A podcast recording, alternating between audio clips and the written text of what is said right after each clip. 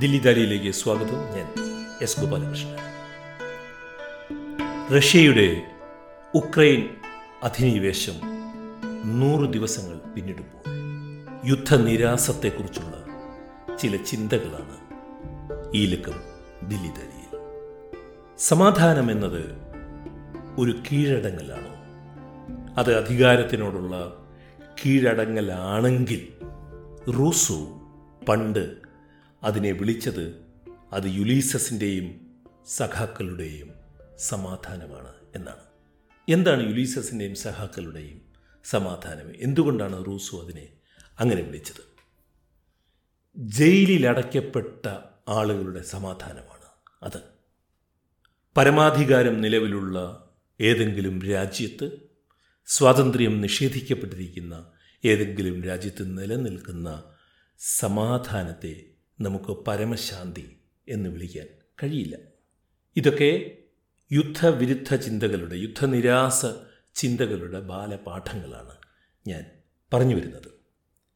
പരമശാന്തി എന്ന് നമുക്ക് വിളിക്കാൻ കഴിയില്ല. പരമാധികാരം നിലവിലുള്ള രാഷ്ട്ര സംവിധാനങ്ങളിൽ നിലനിൽക്കുന്ന സമാധാനത്തെ നമുക്ക് പരമശാന്തി എന്ന് വിളിക്കാൻ കഴിയില്ല. കാരണം അത് അനീതിയുമായി ഇടകലർന്ന് കിടക്കുന്ന ഒരു സമാധാന കാലമാണ് നീതിയല്ല അവിടെ നടപ്പിലാകുന്നത്. അനീതിയുടെ കാണപ്പെടാത്ത നിരവധി അടരുകൾ ഉള്ള സ്ഥലത്ത് നിലനിൽക്കുന്ന സമാധാനമാണ്.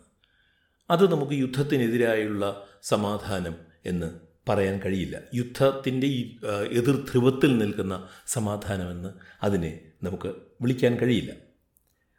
അപ്പോൾ വളരെ വ്യക്തമാണ് സമാധാനം എന്നത് നീതിയുമായി ബന്ധപ്പെട്ട് നിൽക്കുന്ന ഒന്നാണ് എന്നുള്ളത്. എന്തുകൊണ്ടാണ് ഇന്നത്തെ ഈ പോഡ്കാസ്റ്റ് ഇതിനെക്കുറിച്ച് സംസാരിക്കുവാൻ ആലോചിക്കുന്നത് എന്നുള്ളത് ന്യൂയോർക്ക് ടൈംസിൽ അച്ചടിച്ചു വന്ന ഒരു ഫോട്ടോയായിരുന്നു. ഉക്രൈനിലെ ഒരു ഉൾനഗരത്തിൽ റഷ്യൻ മിസൈൽ വീണ് തകർന്ന് തരിപ്പണമായ ഒരു വീടിന്റെ പരിസരത്ത് ഒരച്ഛനും മകനും. ബാക്കിയുള്ള സാധനങ്ങൾ മാത്രം എടുത്തു വെച്ച് അച്ഛനൊരു കസേരയിൽ ഇരിക്കുകയും മകൻ നിൽക്കുകയും ചെയ്യുന്ന അതിദാരുണമായ ഒരു ചിത്രം കാണാനിടയായി. ആ ചിത്രമാണ് ഈ പോഡ്കാസ്റ്റിലേക്ക് നയിച്ചത്.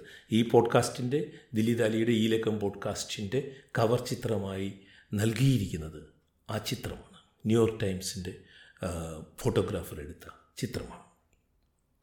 യുദ്ധനീതി എന്ന വാക്ക് തന്നെ ഉണ്ടാകുന്നത് യുദ്ധത്തിനൊരു നീതി ഉണ്ട് എന്നുള്ളത് കൊണ്ടാണ്. എല്ലാ യുദ്ധങ്ങൾക്കും ഒരു നീതി ഉണ്ട് എന്നുള്ളത് കൊണ്ടാണ്. അതുകൊണ്ടാണ് ഭഗവത്ഗീത ഭഗവത്ഗീതയിലൂടെ കൃഷ്ണൻ അർജുനനോട് യുദ്ധം ചെയ്യാനാണ് പറഞ്ഞത്. യുദ്ധം ചെയ്യണ്ട എന്നല്ല പറഞ്ഞത്. യുദ്ധത്തിന് എപ്പോഴും ഒരു നീതിയുണ്ട് എന്നുള്ളത് കൊണ്ടാണ്. പാട്രിക് ഹെൻറിയുടെ പ്രശസ്തമായ ഒരു വാചകത്തിലേക്ക് ഞാൻ നിങ്ങളുടെ ശ്രദ്ധ ക്ഷണിക്കുകയാണ്. ഒന്നുകിൽ എനിക്ക് സ്വാതന്ത്ര്യം തരൂ അല്ലെങ്കിൽ എന്നെ കൊന്നുകളയൂ എന്നുള്ളതാണ്. ഒന്നുകിൽ എനിക്ക് സ്വാതന്ത്ര്യം തരൂ അല്ലെങ്കിൽ എന്നെ കൊന്നുകളയൂ. പാട്രിക് ഹെൻറി പറഞ്ഞ വാചകം. വിലങ്ങിലും അടിമത്തത്തിലും കിടക്കുമ്പോൾ അനുഭവിക്കേണ്ട ഒന്നല്ല സമാധാനത്തിന്റെ മധുരം എന്നുള്ളതാണ്. അതിനാൽ അടിമത്തകാലത്തെ സമാധാനം ഒരു തരത്തിലൊരു യുദ്ധകാല അന്തരീക്ഷം തന്നെയാണ്. അടിമത്തം നിലനിൽക്കുന്ന എല്ലാ സമൂഹങ്ങളിലുമുള്ള സ്വാതന്ത്ര്യമില്ലാത്ത എല്ലാ സമൂഹങ്ങളിലുമുള്ള സമാധാനം എന്ന് പറയുന്നത് ഒരു യുദ്ധകാല അന്തരീക്ഷം തന്നെയാണ് എന്ന് ലോകത്തിലെ എല്ലാ പസഫിസ്റ്റുകളും യുദ്ധനിരാസികളും വിശ്വസിച്ചിരുന്നു. ഇവിടെയാണ് ഗാന്ധിയുടെ ചിന്തകൾ നമ്മെ വല്ലാതെ അലട്ടുന്നത്. ഗാന്ധിയുടെ ചിന്തകൾ നമ്മെ ചിന്തിപ്പിക്കുന്നതും അലട്ടുന്നതും എല്ലാം അതുകൊണ്ടാണ്. പലപ്പോഴും ഗാന്ധി നമ്മളിൽ പലതരത്തിലുള്ള സംശയങ്ങൾ ഉണ്ടാക്കും. പലതരം വൈരുദ്ധ്യങ്ങൾ ഉണ്ടായിരുന്ന ഒരാളായിരുന്നു ഗാന്ധി എന്നുള്ളത് കൊണ്ടാണ് അത്. ഈ വൈരുദ്ധ്യങ്ങൾക്കുള്ളിൽ എങ്ങനെയാണ് ഗാന്ധി എന്ന ഉദയ ചിന്ത നിലനിൽക്കുന്നത് എന്നതുകൂടിയാണ് ഗാന്ധിയുടെ യുദ്ധവിരുദ്ധതയും അഹിംസയും തമ്മിലുള്ള ബന്ധം നാം ആഴത്തിൽ മനസ്സിലാക്കേണ്ടതാണ്. എന്താണ് ഗാന്ധിയുടെ അഹിംസ? അത് യുദ്ധവിരുദ്ധതയും തമ്മിൽ എങ്ങനെയാണ് ഇടകലർന്ന് കിടക്കുന്നത് എന്നുള്ളതാണ്. അഹിംസ അഹിംസ എന്നത് ഗാന്ധിയെ സംബന്ധിച്ചിടത്തോളം ഒരു വർത്തമാനകാല സത്യമായിരുന്നു. അദ്ദേഹം അനുഭവിച്ചിരുന്ന ഒരു സത്യമായിരുന്നു അഹിംസ എന്നത്. പക്ഷേ ലോകത്തിന് അദ്ദേഹം ജീവിച്ചിരുന്ന ലോകത്തിന് അഹിംസ എന്നത് ഒരു ഭാവികാല സാധ്യത മാത്രമായിരുന്നു. ഇവിടെയാണ് ഗാന്ധിയുടെ ജീവിതത്തിലെ ഏറ്റവും വലിയ വൈരുദ്ധ്യം വരുന്നത്. അദ്ദേഹത്തിന് വർത്തമാനകാലമായിരുന്നു അഹിംസയെങ്കിലും ലോകത്തിന് അതൊരു ഭാവി സാധ്യത മാത്രമായിരുന്നു എന്ന് ഗാന്ധിക്ക് അറിയാമായിരുന്നു. ലോകത്തിൽ യുദ്ധം ഒരു സത്യമായതിനാൽ ഗാന്ധി ജീവിച്ചിരുന്ന ലോകത്തിൽ യുദ്ധം ഒരു സത്യമായിരുന്നതിനാൽ തന്റെ സത്യമായ അഹിംസയെ മറുസത്യമായ യുദ്ധവുമായി സംവദിപ്പിക്കുവാനുള്ള ശ്രമത്തിലായിരുന്നു ഗാന്ധി ജീവിച്ചിരുന്നത്. നമുക്കറിയാം ഗാന്ധി ജീവിച്ചിരുന്നപ്പോൾ രാഷ്ട്രീയ ഗാന്ധി ജീവിച്ചിരുന്ന കാലത്തെ എല്ലാ യുദ്ധങ്ങളിലും ഗാന്ധി പക്ഷം പിടിച്ചിരുന്നു എന്നുള്ളത്. ഗാന്ധി യുദ്ധവിരോധിയായിരിക്കുമ്പോൾ തന്നെ താൻ ജീവിച്ചിരുന്ന തന്റെ രാഷ്ട്രീയ കാലങ്ങളിൽ സജീവ രാഷ്ട്രീയ കാലങ്ങളിൽ ഉണ്ടായ എല്ലാ യുദ്ധങ്ങളിലും ഗാന്ധി പക്ഷം പിടിച്ചിരുന്നു എന്നുള്ളതാണ്. പക്ഷേ ഗാന്ധിയെ യഥാർത്ഥത്തിൽ സ്വാധീനിച്ചിരുന്നത് ഭഗവത്ഗീതയുടെ യുദ്ധാഹ്വാനമായിരുന്നില്ല. മത്തായിയുടെ സുവിശേഷമായിരുന്നു എന്ന് വ്യക്തിപരമായി വിശ്വസിക്കുന്ന ഒരാളാണ് ഞാൻ. തിന്മയോട് നിങ്ങൾ പോരാടാൻ പോകരുത് നിങ്ങളുടെ ശത്രുവിനെ സ്നേഹിക്കുക നിങ്ങളെ ശിക്ഷിക്കുന്നവർക്ക് വേണ്ടി പ്രാർത്ഥിക്കുക. നിങ്ങളെ ശിക്ഷിക്കുന്നവർക്ക് വേണ്ടി പ്രാർത്ഥിക്കുക. അങ്ങനെ ഒരു വാചകം ഭഗവത്ഗീത പറഞ്ഞിട്ടില്ല. നിങ്ങളെ ശിക്ഷിക്കുന്നവർക്ക് വേണ്ടി പ്രാർത്ഥിക്കുവാനല്ല ഗീതാകാരൻ അർജുനനോട് പറഞ്ഞത്. വായുധമെടുത്ത് യുദ്ധം ചെയ്യൂ. നിങ്ങളെ ശിക്ഷിക്കുന്നവരോട് യുദ്ധം ചെയ്യൂ എന്നാണ് ഗീതാകാരൻ പറഞ്ഞത്. ഉക്രൈനിലെ തകർന്ന വീടിന് മുന്നിലിരിക്കുന്ന തകർന്നിരിക്കുന്ന ആ അച്ഛനോടും മകനോടും ഈ കാര്യമെല്ലാം നമ്മൾ പോയി പറഞ്ഞിട്ട് എന്തെങ്കിലും കാര്യമുണ്ടോ? അവിടെയാണ് യുദ്ധരംഗങ്ങളിൽ ഏത് യുദ്ധവിരോധിക്കും ചില നിലപാടുകൾ എടുക്കേണ്ടി വരുന്നത്. ശുദ്ധ യുദ്ധവിരോധിയായിട്ട് യുദ്ധകാലങ്ങളിൽ ചിലപ്പോൾ നമുക്ക് ജീവിക്കാൻ കഴിയില്ല. ചില നിലപാടുകൾ എടുക്കേണ്ടി വരും. ഉക്രൈൻകാർ കീഴടങ്ങണോ? അങ്ങനെ ഒരു സമാധാനം ഉണ്ടാകാമല്ലോ. ഉക്രൈൻകാർ റഷ്യയ്ക്ക് കീഴടങ്ങിയിട്ട് അങ്ങനെ ഒരു സമാധാനം ഉണ്ടാകാം. തങ്ങളുടെ നാട്ടിൽ പട്ടാളത്തെ ഇറക്കിയ അമേരിക്കയോട് യുദ്ധം ചെയ്യണ്ട എന്ന് വിയറ്റ്നാംകാർ തീരുമാനിക്കണമായിരുന്നു. അങ്ങനെയും ഒരു സമാധാനത്തിന് സാധ്യത ഉണ്ടായിരുന്നു. ക്രിസ്തുവിന് ഒരു ചെറുത്തുനിൽപ്പ് സാധ്യമായിരുന്നു. തന്നെ ശിക്ഷിക്കാൻ വന്നിരിക്കുന്ന തന്നെ ക്രൂശിക്കാൻ വന്നിരിക്കുന്ന തന്നെ വധിക്കുവാൻ വന്നിരിക്കുന്ന ആളുകളോട് ക്രിസ്തുവിന് ഒരു ചെറുത്തുനിൽപ്പ് സാധ്യമായിരുന്നു. അക്കാലത്തെ ഭൂരിപക്ഷം ആളുകളും ക്രിസ്തുവിനെ വധശിക്ഷയ്ക്ക് വിധിക്കണമെന്നാണ്. ജനക്കൂട്ടം ക്രിസ്തുവിനെ വിട്ടുതരിക എന്നാണ് പിലാത്തോസിനോട് ആവശ്യപ്പെട്ടതെന്ന് നമുക്കറിയാം. ഇന്ത്യക്കും പാകിസ്ഥാനും ഇടയിൽ നിലനിൽക്കുന്നത് സമാധാനമാണോ? നമ്മളിപ്പോൾ യുദ്ധമൊന്നും ചെയ്യുന്നില്ലല്ലോ. പക്ഷേ ഇന്ത്യക്കും പാകിസ്ഥാനും ഇടയിൽ നിൽക്കുന്നത് സമാധാനമാണോ? ശാശ്വതമായ ശത്രുത ഉള്ള രണ്ട് രാഷ്ട്രങ്ങൾക്കിടയിൽ നിലനിൽക്കുന്ന സമാധാനം സമാധാനമല്ല എന്നാണ് യുദ്ധനിരാസികളും യുദ്ധവിരോധികളും ആദ്യകാലം മുതൽ തന്നെ പറഞ്ഞുകൊണ്ടിരിക്കുന്നത്. പാശ്ചാത്യ ദാർശനികൻ ഇമ്മാനുവൽ കാന്റ് ഇത്തരമൊരു സമാധാനത്തെ ശാന്തിയായി അംഗീകരിക്കുവാൻ ഒരിക്കലും തയ്യാറല്ലായിരുന്നു. An end of all hostilities എല്ലാ വെറുപ്പിന്റെയും അവസാനം അതിനെയാണ് ഇമാനുവൽ കാന്റ് സമാധാനം എന്ന് വിളിച്ചത്. എല്ലാ തരത്തിലുള്ള ശത്രുതകളുടെയും അവസാനമായിരുന്നു. അപ്പോൾ ഇന്ത്യക്കും പാകിസ്ഥാനും ഇടയിൽ ഇന്ന് നിലനിൽക്കുന്നത് സമാധാനമാണെന്ന് നമുക്ക് പറയാൻ കഴിയില്ല. എന്തുകൊണ്ടാണ് മറ്റ് യൂറോപ്യൻ രാജ്യങ്ങൾ ഉക്രൈനിൽ ഉള്ള യുദ്ധത്തിൽ അല്ലെങ്കിൽ റഷ്യയുടെ യുക്രൈൻ അധിനിവേശത്തിൽ മറ്റ് യൂറോപ്യൻ രാജ്യങ്ങൾ നേരിട്ട് പങ്കെടുക്കാത്തത്? രണ്ടാം ലോക മഹായുദ്ധത്തിന് ശേഷം അവർ ഒരു യുദ്ധത്തിലും പങ്കെടുത്തില്ല. അവരുടെ രാജ്യങ്ങളിൽ നിലനിൽക്കുന്ന സമാധാനം തകരുവാൻ അവർക്ക് ഒട്ടും താല്പര്യമില്ലാതാനും വളരെ വളരെ ലളിതമാണ് ലളിത യുക്തിയാണ്.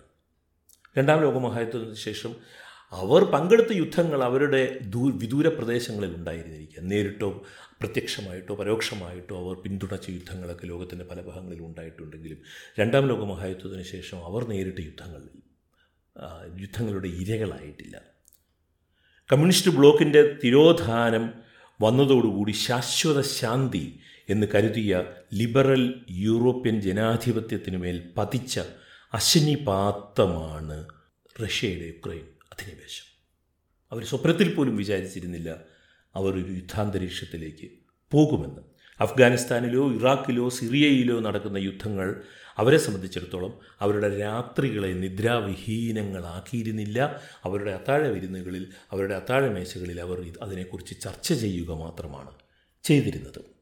യൂറോപ്പിൽ ഒരുതരം സ്റ്റാറ്റസ് ഖോ നിലവിലുണ്ടായിരുന്നു രണ്ടാം ലോക മഹായുദ്ധത്തിന് ശേഷം.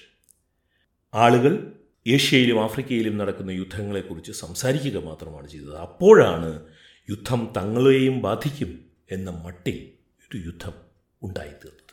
അതിന്റെ നൂറാം ദിവസം കഴിഞ്ഞ് രണ്ട് മൂന്ന് ദിവസങ്ങൾക്ക് ശേഷമാണ് ഞാൻ ഈ പോഡ്കാസ്റ്റ് ചെയ്യുന്നത്.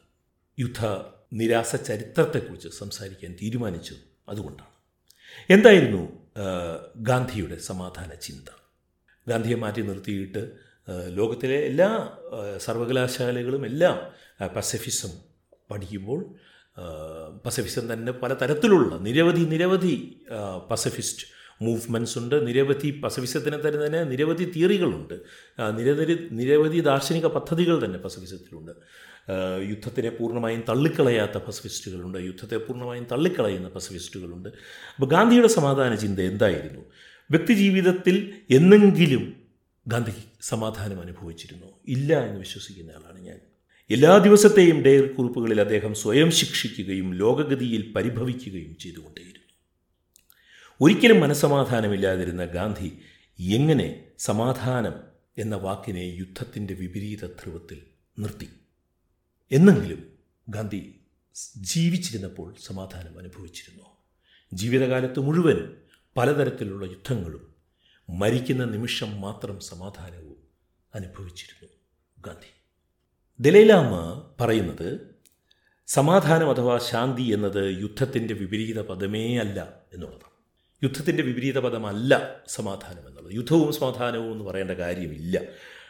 പരസ്പരം മനസ്സിലാക്കി കഴിയുമ്പോൾ ഉണ്ടാകുന്ന ആഴമുള്ള ഒരു സുരക്ഷിതത്വ ബോധമാണ് സമാധാനം എന്നാണ് ദലൈലാമ പറയുന്നത്. രണ്ട് ധ്രുവങ്ങളിൽ നിൽക്കുന്ന അഭിപ്രായ വ്യത്യാസമുള്ള രണ്ടാളുകൾ പരസ്പരം മനസ്സിലാക്കി കഴിയുമ്പോൾ അവർ അവർക്കിടയിൽ നിലനിൽക്കുന്ന ആഴമുള്ള ഒരു സുരക്ഷിതത്വ ബോധത്തിനെയാണ് സമാധാനമെന്ന് ദലൈലാമ പറയുന്നത്. ഗാന്ധിയെ സംബന്ധിച്ചിടത്തോളം ഗാന്ധിക്ക് എതിരാളിയോടുണ്ടായിരുന്ന ഗാന്ധിയെ സംബന്ധിച്ചിടത്തോളം ഗാന്ധി പറയുമായിരുന്നു തങ്ങൾ എനിക്ക് ആശയങ്ങളോട് മാത്രമേ എതിരുള്ളൂ എനിക്ക് എതിരാളി ഇല്ല എന്നാണ് ഗാന്ധി പറഞ്ഞിരുന്നത്. എതിരാളിയേ ഇല്ല എന്നാണ് ഗാന്ധി പറഞ്ഞിരുന്നത്.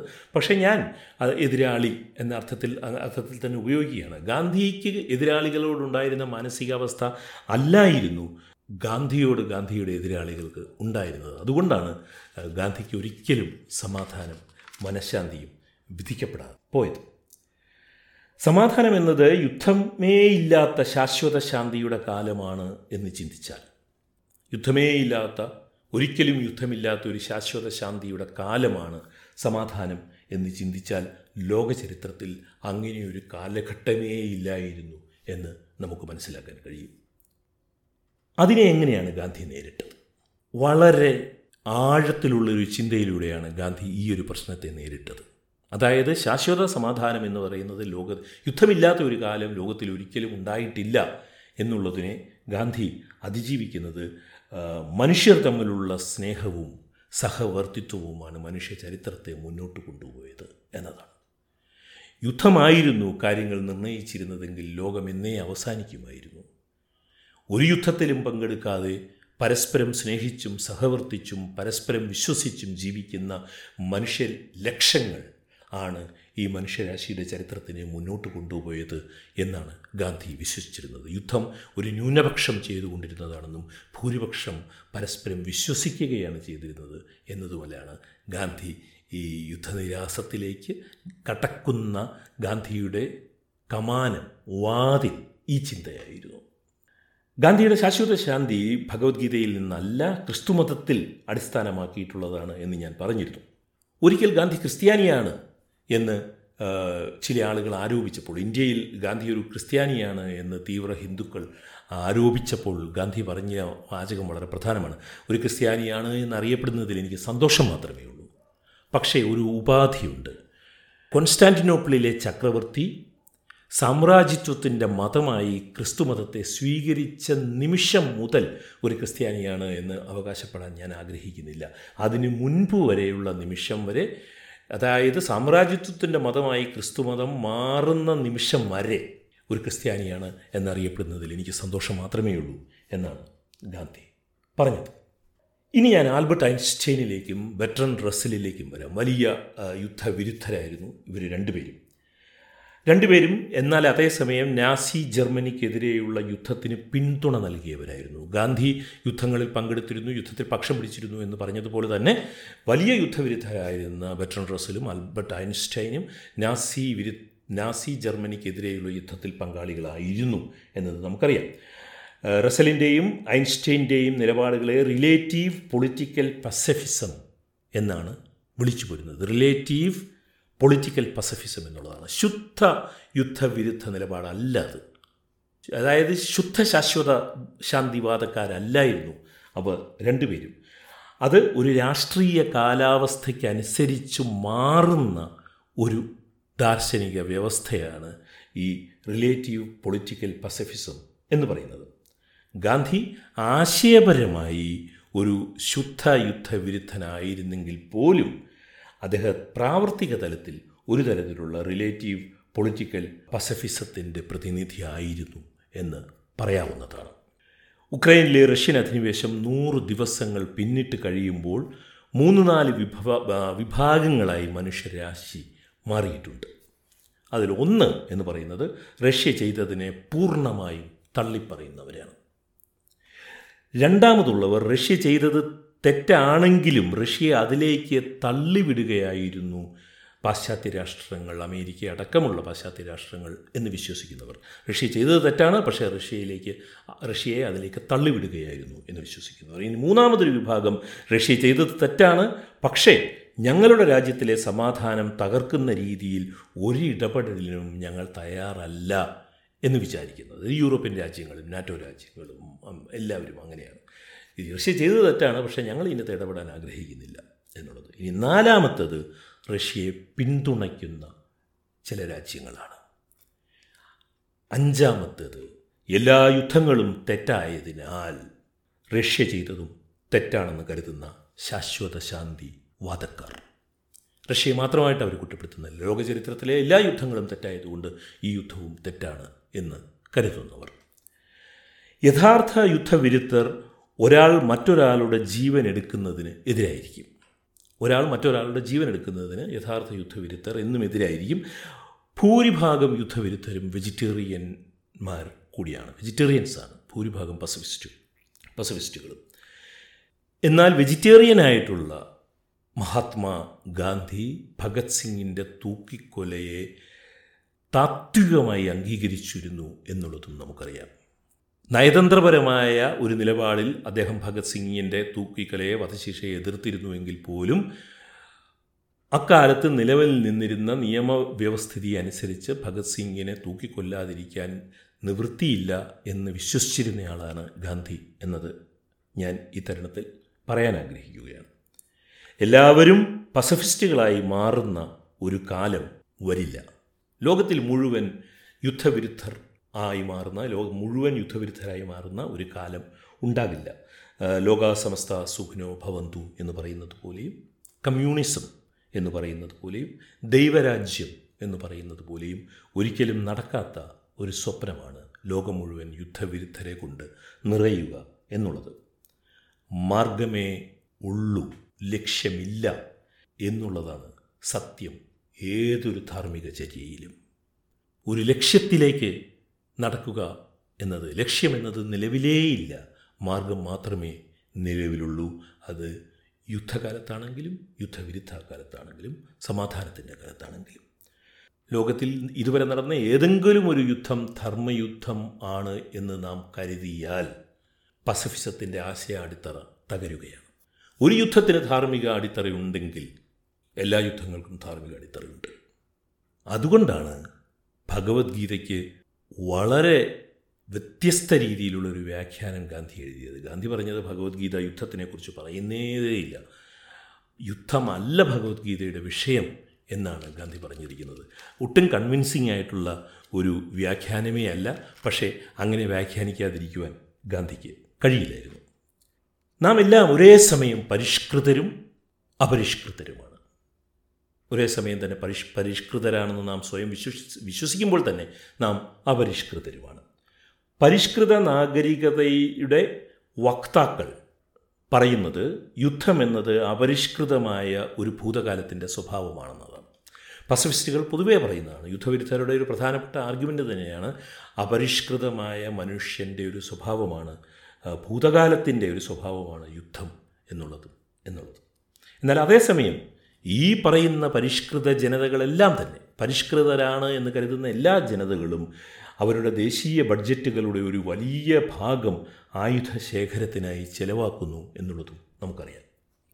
അതുകൊണ്ടാണ് ഞാൻ പറഞ്ഞത് പരിഷ്കൃതരും അപരിഷ്കൃതരുമായിട്ട് ഒരേ സമയം നിലനിൽക്കുന്നവരാണ് നമ്മളെല്ലാവരും എന്നുള്ളത്. ഞാൻ പ്ലേറ്റോയുടെ ഒരു പ്രധാന വാദത്തിലേക്ക് നിങ്ങളുടെ ശ്രദ്ധ ക്ഷണിക്കുകയാണ്. സമാധാനത്തിന് വേണ്ടി മാത്രമേ യുദ്ധം ചെയ്യാവൂ എന്നാണ്. വളരെ രസകരമായ ഒരു വാചകമാണത്. സമാധാനത്തിന് വേണ്ടി മാത്രമേ യുദ്ധം ചെയ്യാവൂ. യുദ്ധത്തിന് സാധുത നൽകുകയാണ് പ്ലേറ്റോ. യുദ്ധം വഴി സമാധാനം ഉണ്ടാകുകയാണെങ്കിൽ നമ്മൾ യുദ്ധം ചെയ്യണം. എന്നാണ്. ഉക്രൈൻ അധിനിവേശത്തിന് നൂറ് ദിവസങ്ങൾ കഴിയുമ്പോൾ റഷ്യയുടെ സമാധാനത്തിന് വേണ്ടിയാണ് റഷ്യ ഉക്രൈനിൽ പ്രവേശിച്ചത് എന്ന് പറഞ്ഞാൽ അപ്പോൾ നമുക്ക് പ്ലേറ്റോയുടെ വാദം വെച്ചിട്ട് റഷ്യയുടെ ഭാഗത്ത് നിൽക്കേണ്ടി വരും. റഷ്യയുടെ സമാധാനം നിരന്തരം ഹനിക്കപ്പെടുമ്പോൾ അതിനൊരു ഒരു നിവൃത്തി ഉണ്ടാക്കുവാൻ വേണ്ടി റഷ്യ ചെയ്തതാണ് എന്ന വാദമുണ്ടല്ലോ. തിന്മയെ തിരസ്കരിക്കുവാൻ യുദ്ധം ചെയ്യാം എന്ന് പ്ലേറ്റോ പറയുമ്പോൾ സോക്രട്ടീസ് അങ്ങനെയല്ല പറഞ്ഞത്. തിന്മയെ തിരസ്കരിക്കാൻ പോലും യുദ്ധം ചെയ്യുന്നത് തിന്മയാണ് എന്നാണ്. അതാണ് ജയിൽ ശിക്ഷ അനുഭവിക്കുവാനും അവസാനം സ്വയം വിഷം കഴിച്ച് മരിക്കുവാനും സോക്രട്ടീസിനെ പ്രാപ്തനാക്കുന്നത്. ഏത് ഘട്ടത്തിലും യുദ്ധം തെറ്റാണ് എന്ന് സോക്രട്ടീസ് കരുതി. ഗാന്ധി ജീവിച്ചിരിക്കുമ്പോൾ പ്ലേറ്റോയും മരിക്കുന്ന നിമിഷം സോക്രട്ടീസുമായിരുന്നു. അപ്പോൾ ഉക്രൈനിലെ തകർന്നടിഞ്ഞ വീടിന് മുന്നിൽ അനാഥരായിരിക്കുന്ന ആ അച്ഛനോടും മകനോടും നമ്മൾ എന്താണ് പറയേണ്ടത്? എനിക്കൊരു സംശയവുമില്ല. യുദ്ധം നീതി നിരാസമാണ് എന്നത് തന്നെയാണ്. ദില്ലിദാലിയുടെ ഈ ലക്കം ഇവിടെ സമാപിക്കുന്നു. കേട്ട സുമനസ്സുകൾക്ക് നന്ദി. സ്നേഹപൂർവം എസ് ഗോപാലകൃഷ്ണൻ.